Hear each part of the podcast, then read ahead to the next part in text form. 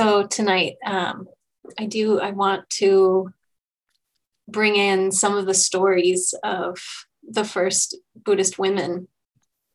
And um, to begin with, I'd like to share a few of these first Buddhist women's um, awakening poems. So, this is um, part of the tradition that, uh, and I'm not sure where this comes from, if it has roots and, and that go beyond Buddhism and has something more to do with the time, but that when people would awaken, that they would recite or they would um, bring forward these poems and then they were recorded. And we have quite a few of the first, uh, the poems of the first women nuns and, and um, even lay people who awoke. And they're beautiful, pithy teachings. So I'm going to read these to you. And these are from the Therigatha, which is the verses of the elder nuns. So this one is, um, we're not sure who it's from. It's listed as anonymous. Rest, my heart, wrapped in these simple robes you sewed yourself. Like a pot of herbs left cooking overnight, that which was boiling has boiled away. That which was on fire has all turned to ash. That's how she described her awakening experience. Here's another one. This nun's name is Chitta, which is heart. Somehow I kept climbing, though tired, hungry, and weak, old too. At the top of the mountain, I spread my robe, my outer robe on a rock to dry, set down my staff and bow, took a deep breath, and looked around. It was windy up there.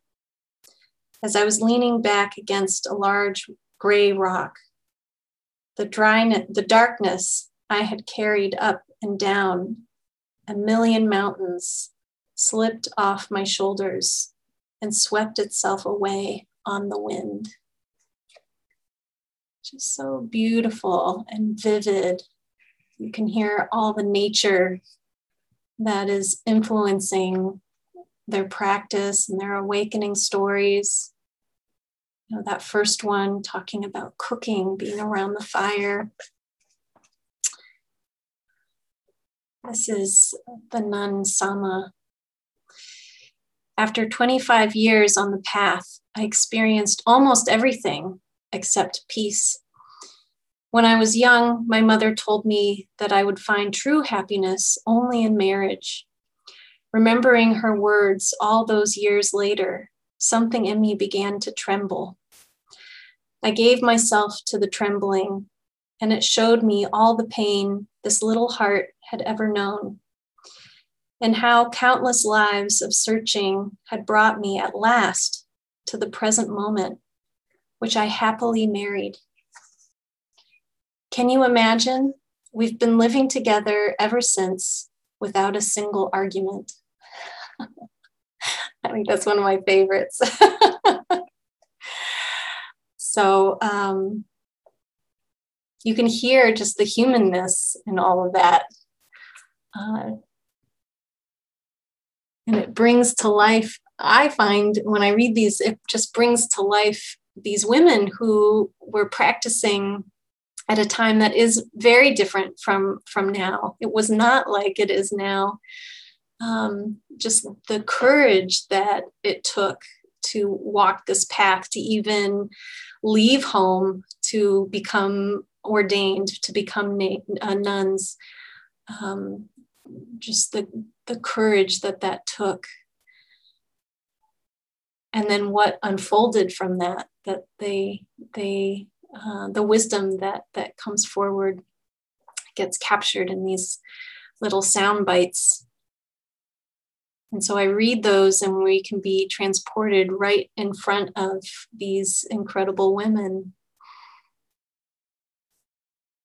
So I want to talk about two women in particular.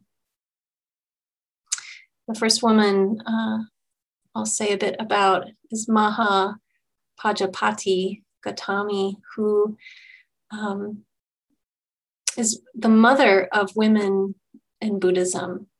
It's, it's because of her that women can practice in the way that we do, that women have been able to ordain since the time of the Buddha, which was um, pretty radical, incredibly radical for the time, and then even moving through time.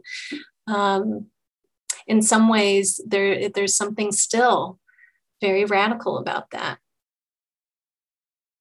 So she was given this name at the time of her birth. And Pajapati means leader of great assembly. It was foretold by a fortune teller when, before she was born that this child that was coming was going to be this great leader of many, many people. And so she came into this world kind of with that already uh, being known.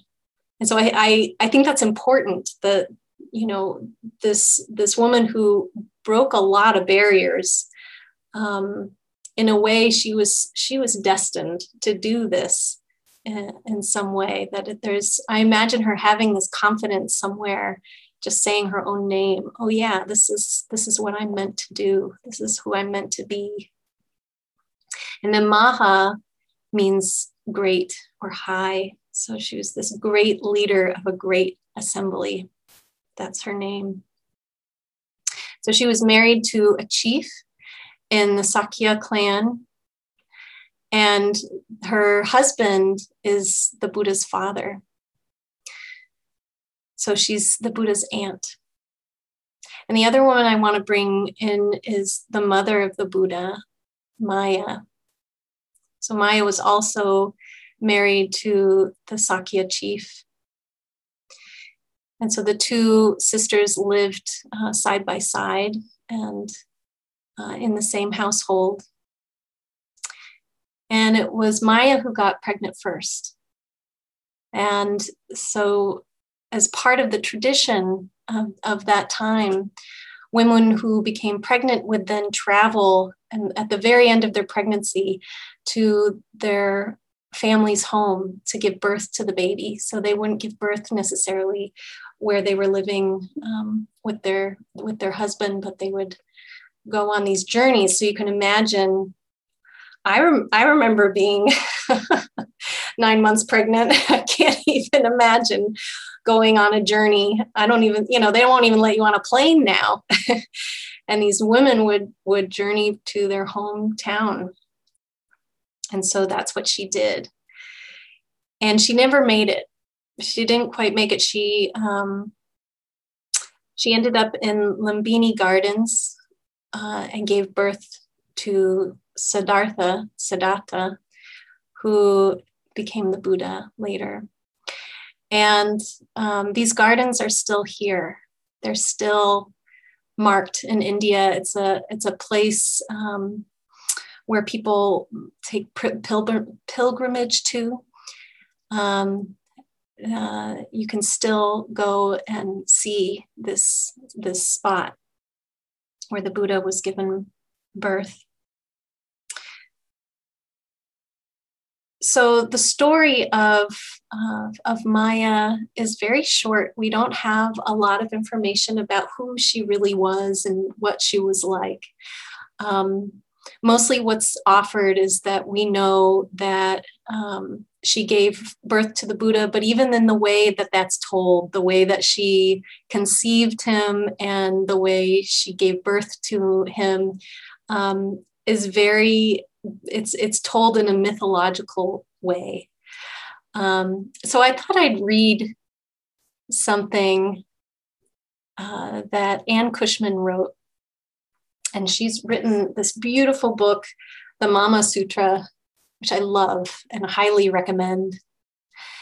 And I'm not going to actually read this from here, but um, it's it's she wrote this article for uh, Tricycle in tandem with this book, and so she really pulled content from this book. So you'll get a, a sense of it from what I'm going to read. So um, this is from Tricycle. Uh, It's called How a Mother Would Tell the Story, Tell the Buddha's Birth Story, a meditation teacher's reimagining the birth of Siddhartha Gautama from Queen Maya's perspective. So I'm not going to read the whole thing here, but uh, here's here's the description. There, there's different ways this is told, but this is how she tells the story from what's offered in the suttas. So Queen Maya carried her baby inside her for 10 lunar months and then as was the custom, set out to return to her mother's home to give birth. Along the way, she stopped in a grove of sal trees and, delighted by their beauty, decided to give birth there, standing up and holding on to a branch. According to the story, the baby prince emerged from her right side, took seven steps, and proclaimed, I am the world honored one. A few days later, her mission accomplished, Queen Maya died. So then, this is Anne's voice coming in. To me, this sounds like a version of a myth told by a man who was never given birth. The male baby is the hero of the story, not the mother who gave him life from her body. The woman in this perspective, oh, in this passive vessel for a man's awakening journey, not a heroine embarked on her own grueling quest to become fully alive. It's a story stripped of longing, passion, pain, the mess and tangle of human hearts and human relationships, just as surely as it is stripped of sweat, vaginal juices, amniotic fluid, and blood and tears. So that gives you a flavor of, of her perspective on this. So then I'd like to read you her story, um, her reimagined story of the Buddha's birth, told from the viewpoint of Maya. This, of course, is, uh, you know, from from Anne Cushman's imagination. And in it, and what you learn through the Mama Sutra book, is that she's taking her own experience of, of losing a child um, in birth, um, of having another child and the pain of all of that, that loss, and all the unknown that she experienced through that just um, is, is it's intertwined with the story that she reimagines for Maya. So this is her story. She pushes for hours and no child came out. She forgot that she was the wife of a great chief the queen of the Sakya clan. She screamed and wept. She could not bear another lost child. Fearing he would be blamed for the death of the queen, the charioteer fled, leaving his sword for the women to protect themselves as best they could. The queen's sister in law, so this is Maha Pajipati, whispered in her ear, The gates of your womb are open but is not a child's head, but a foot that is emerging. Maya tried to smile, trying to walk before he is born. But Pajipati did not smile in return. The baby is trapped between two worlds. He cannot live halfway in and halfway out. If he stays here, if he stays there, he will die, and likely you will too. Is there nothing we can do? She gazed into the queen's eyes. With the sword of the charioteer, I can slice open your side and release the child that way, and it can live. And I? Pajipati took her head, took her head. The queen did not hesitate. Sister, get the sword.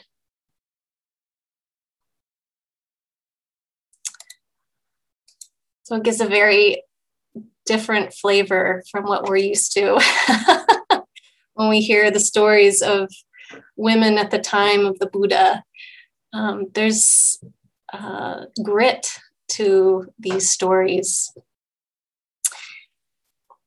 Even, even if it's reimagined, it certainly rings more truth than, than the the stories that have come out of out of history and and certainly told by men the story of of the Buddha and how he came out into the world, even though it's known that he really was just a man who was extraordinary and did wake up and became the Buddha um, and has left an imprint on this world uh, like few do. Uh, but even still, he was born of a woman, and through her uh, her efforts and, and through her own pain, and actually, in the end, through her own life, he came into this world. So that's that is Maya. So then he, so Siddhartha was then uh, raised by his aunt. And um, his aunt became his caregiver. She uh, became his mother. And at some point, um, Siddhartha left his clan, he left uh, his home to uh, go on this journey for awakening and it took him some time. Uh, he, he took many different paths to come to that point, but finally came to um, the, the greatest realization and, and did awaken. And after he awoke, he came back. He came back home. And that was the first time that his family had seen him. And he went to his mother uh, Mahapajipati and his father, and he taught to them. It said that he preached to them. And this was um, a, a, family that was known for their religious conservatism in the, or secular conservatism. They weren't very religious, that they um, uh, were much more secular uh, than that. And so it's it must have been really striking, whatever it was um, that that gripped them because both of them converted within that first teaching um, whether it's just the change that they saw in their son that they realized he wasn't really the same man that he was before um, there was something that they saw that was really true and they converted as did many of the, the people in the sakya, sakya clan, uh, clan men and women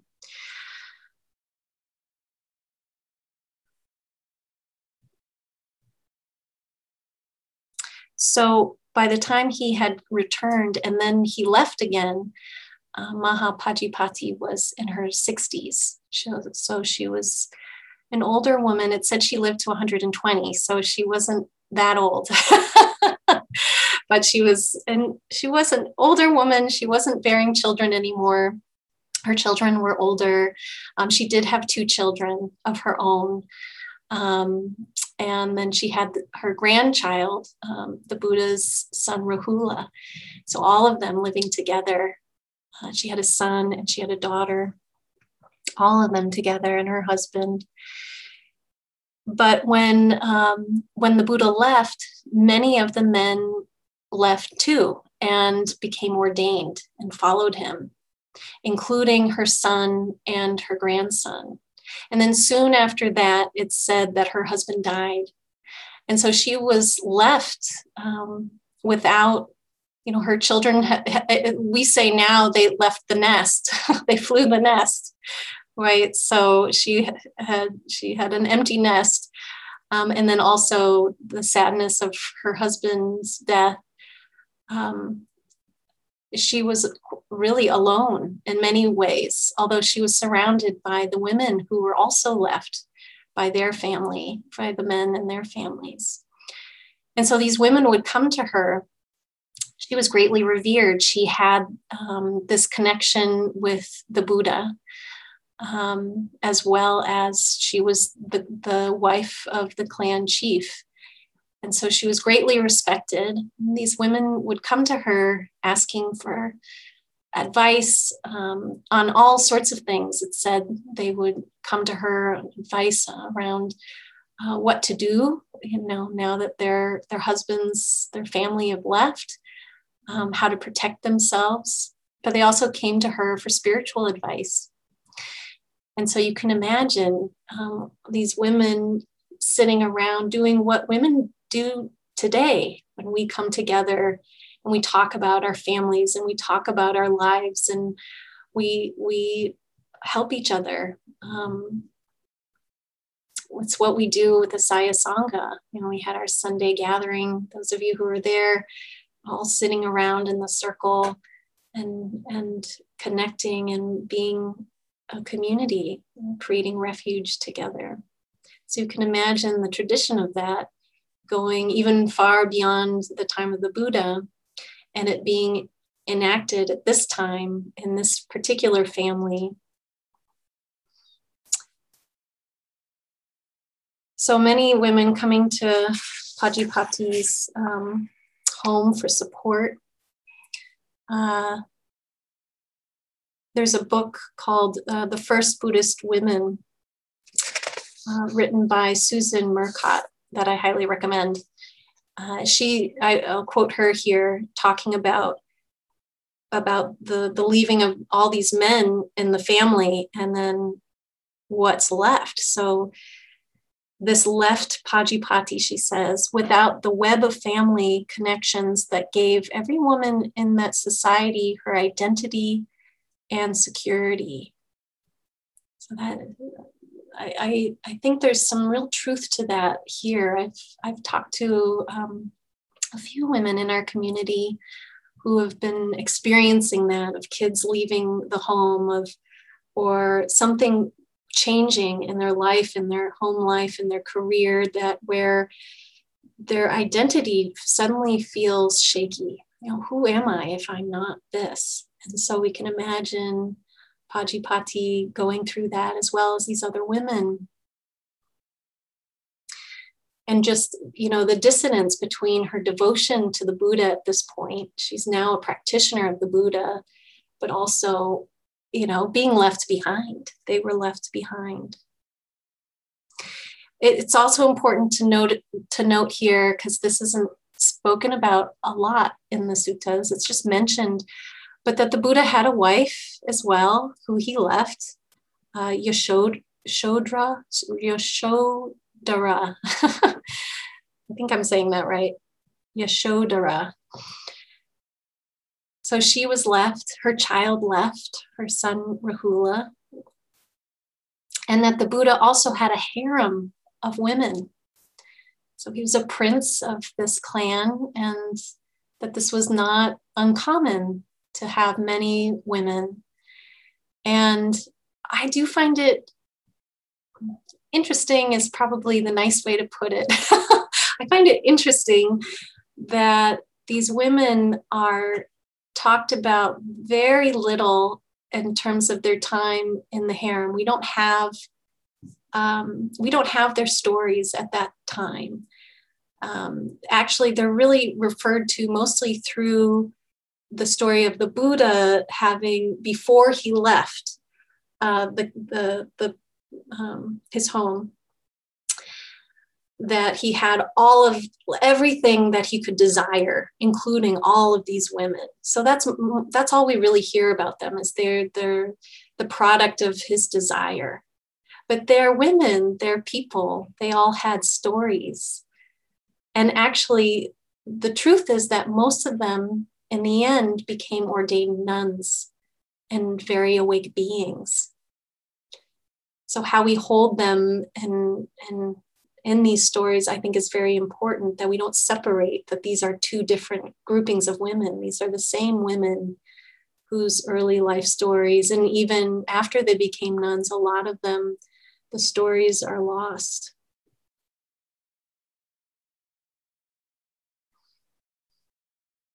So soon after all these men left and uh, the Buddha left, uh, they were traveling, they're living the life of homelessness, is often how it's put in the suttas.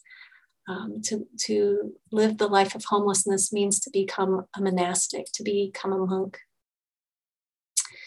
Um, so during that time, there an, another major event happened. There was um, a huge dispute between the Sakya clan and a neighboring clan about uh, around water rights, who got to use the well, is, is my understanding. So the Buddha was brought back in uh, to create peace among the two clans. He was connected with both of these clans.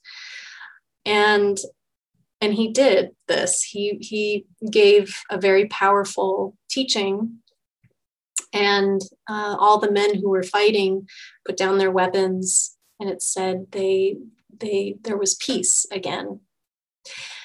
And then what happened from there is many of them ordained, and they left, and they went in to, to practice under the guidance of the Buddha. And so, who was left? all these women.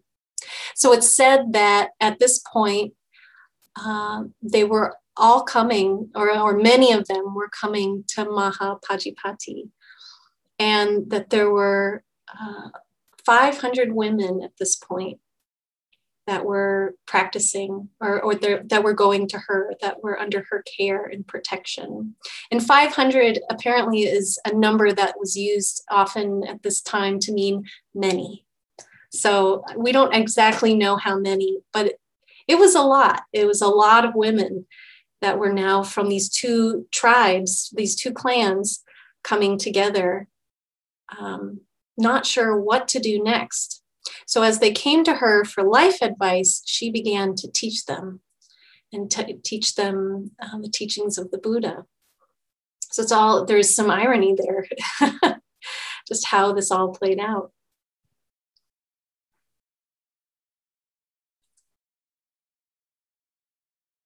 So I'll, I'll read you another quote here.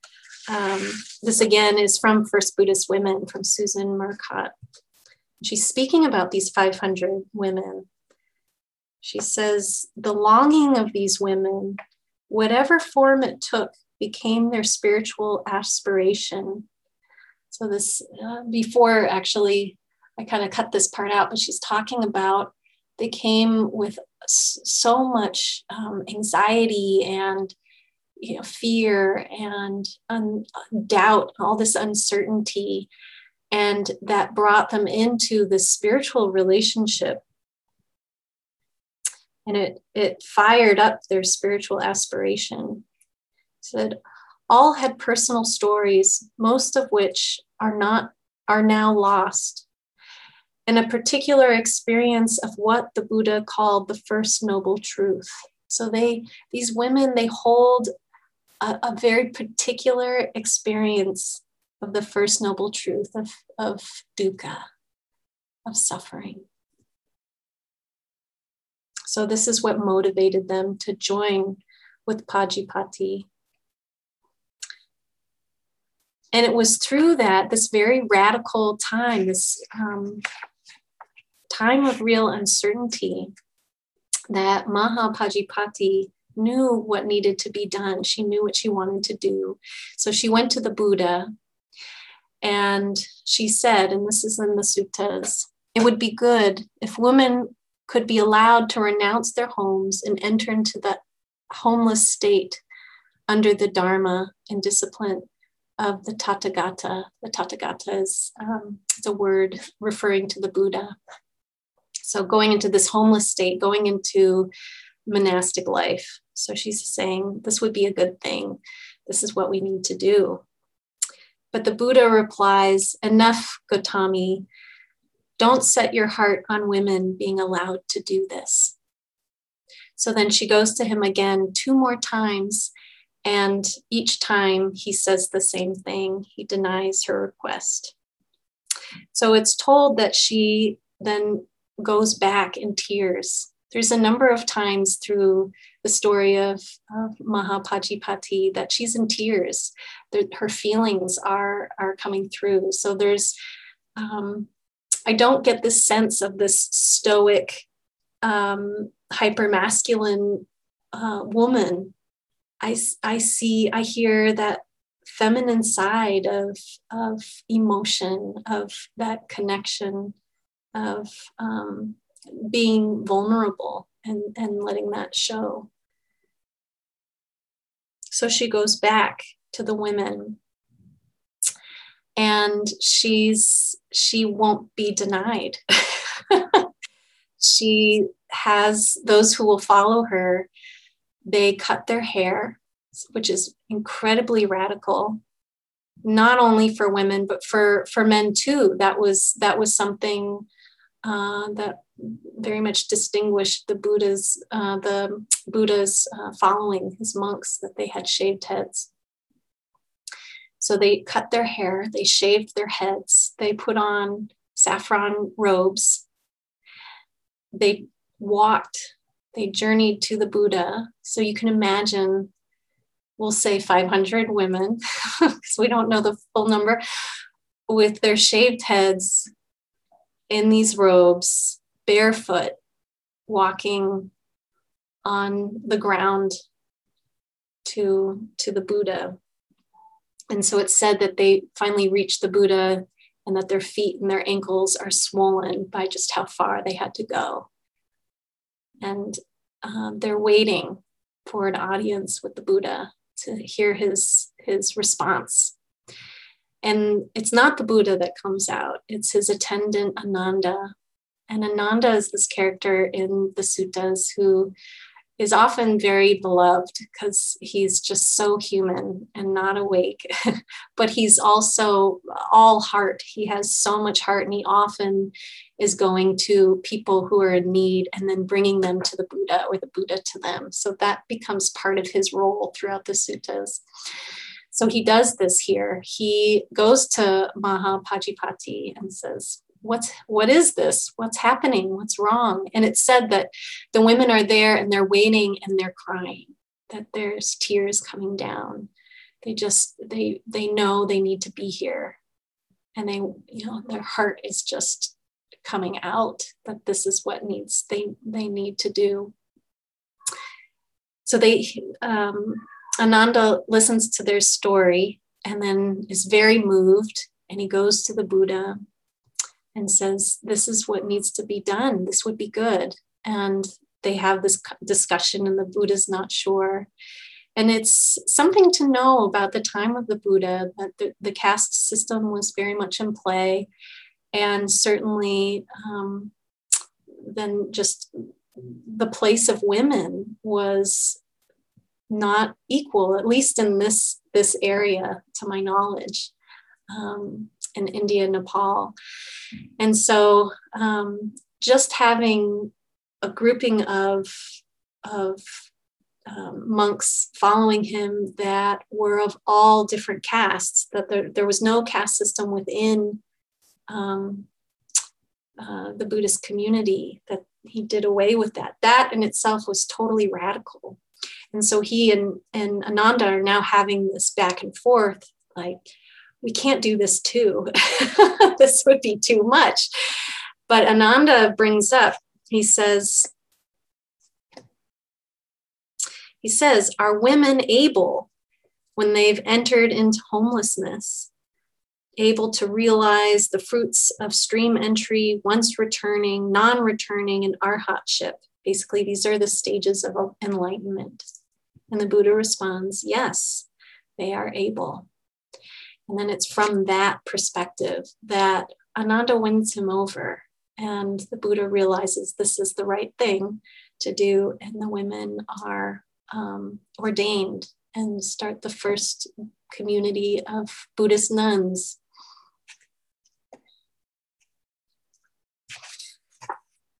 So it's said at that point, um, Mahapajapati was given more instruction on how to practice. And she took to the practice full heartedly, as you would imagine. She's completely given her life over to this. And she awakens. She becomes known as an awakened one. And so this is her awakening poem. And she starts with a gratitude to the Buddha. Homage to you, Buddha best of all creatures, who set me and many others free from pain. All pain is understood.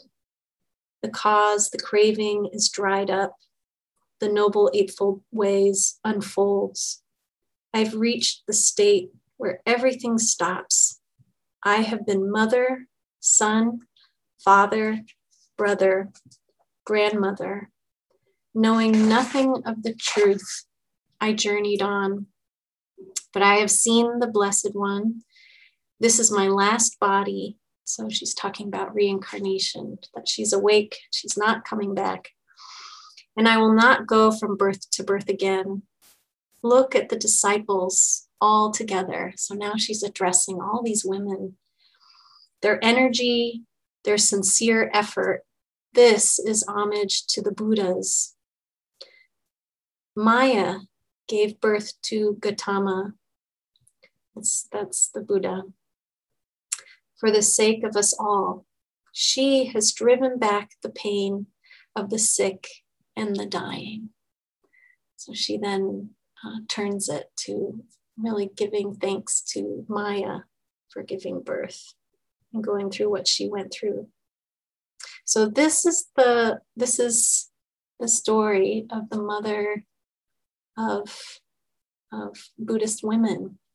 So when we talk about our founding mothers for this community, this is the ultimate founding mother. hmm. So I think I'll stop there. And I'll I'll say there are there are other stories too of the first Buddhist women, but this is this is a good starting point. I'd love to hear your thoughts. How does this land for you? What does this bring up for you? What does it remind you of? What does it bring you into contact with within yourself? Hearing these stories. Yeah, Joni. I remember being on retreat and I don't remember what the Dharma talk was about. And there was a discussion afterwards, but it was something about um, families and children. And I said, I really have a hard time taking advice about families and relationships from somebody who left his wife and child. And if I had gotten an answer like, well, here's a woman you could look to as perhaps a, a different, you know, another part of the Buddhist tradition, the spiritual side, who stepped in, um, that would have been really satisfying to have heard. Mm-hmm. And I didn't get that. I didn't, I got a lot of pushback and mm. kind of like, how dare you question, you know, the great Buddha. It's like, let's just be real here. Mm-hmm. You know, because as a mother, as a caregiver, as a member of a family, I I do look to for role models, and I would never dream of looking to the Buddha for advice about family stuff in that way. I mean, other things for sure, but hmm. Mm-hmm. Yeah. Yeah, I think that's fair.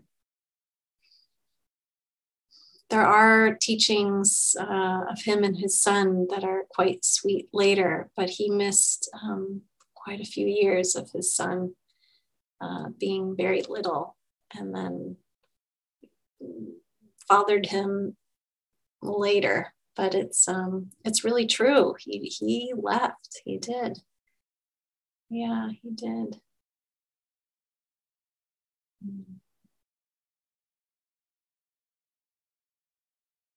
and there's uh, there are women's voices. We have to seek them out unfortunately that they're not in the forefront. Um, but there are women's voices and and um, more mo- more modern uh, awakened women as well as women from the time of the Buddha that we can learn so much from.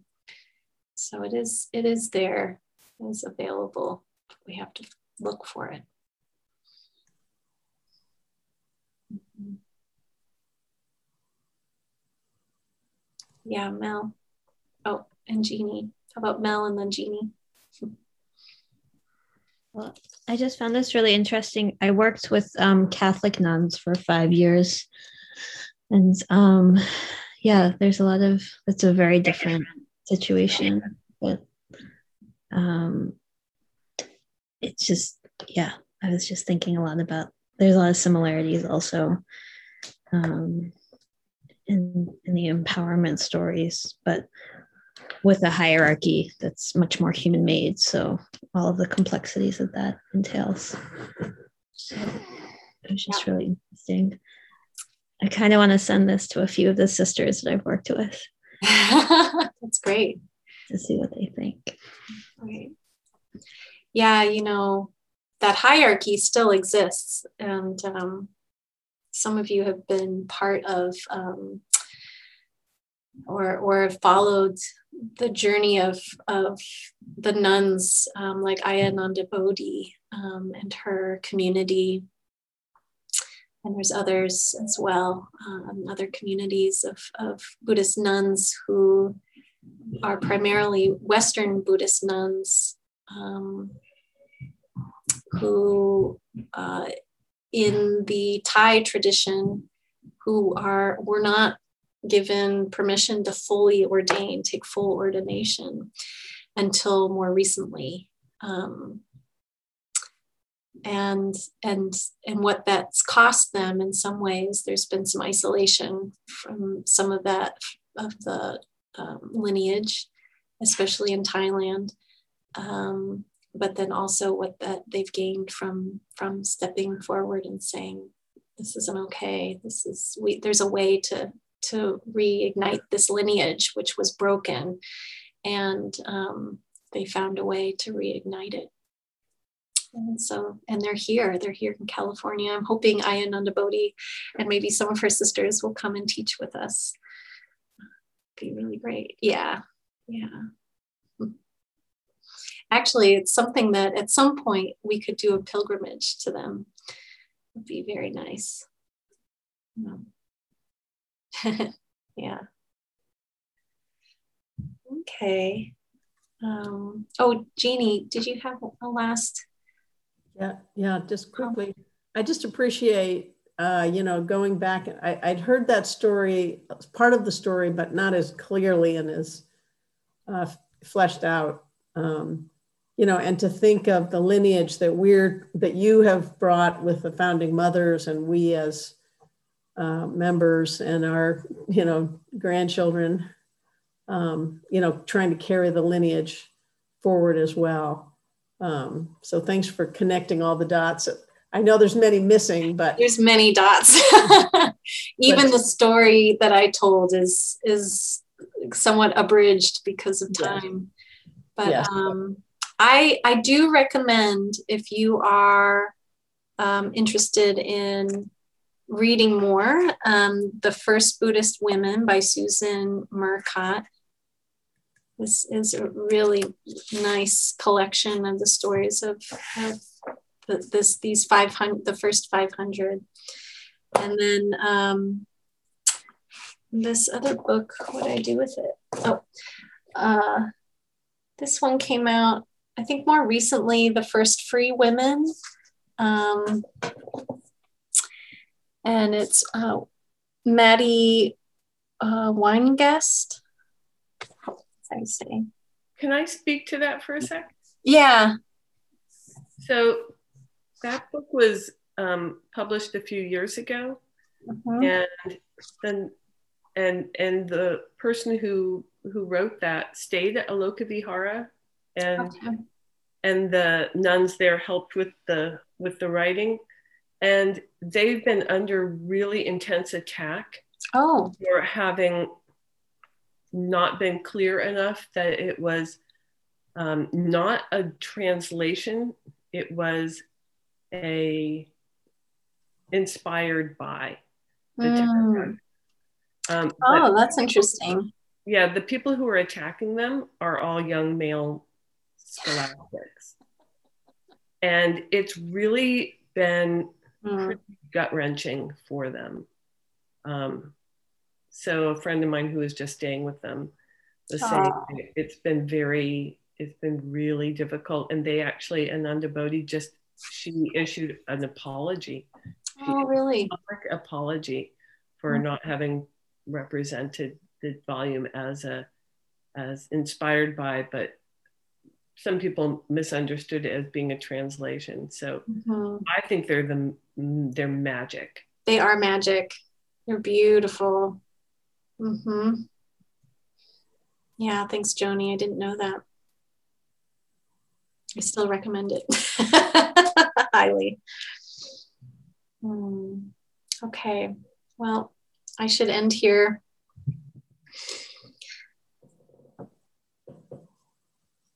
We'll dedicate the merit.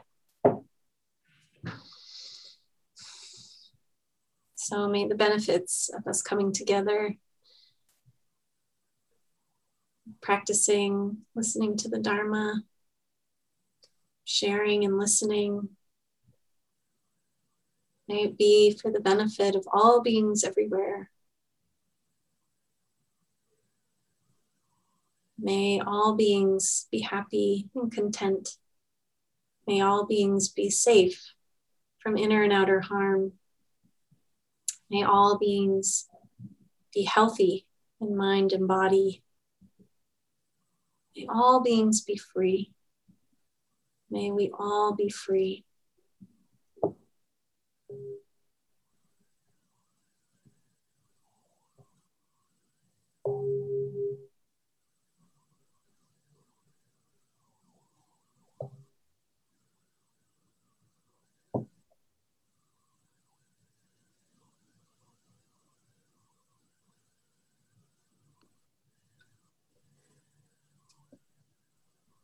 Thank you, Kate. Thank you, everyone. Great. Good night, everybody. Everyone. See ya. Night. Thank you. Enjoy, Wendy. Bye, Khalil. oh, sleep well, little baby. oh, sweet. Okay. Good night, everyone. Good night. Kisses to all. Thank you for listening. To learn how you can support the teachers and Dharma Seed, please visit dharmaseed.org slash donate.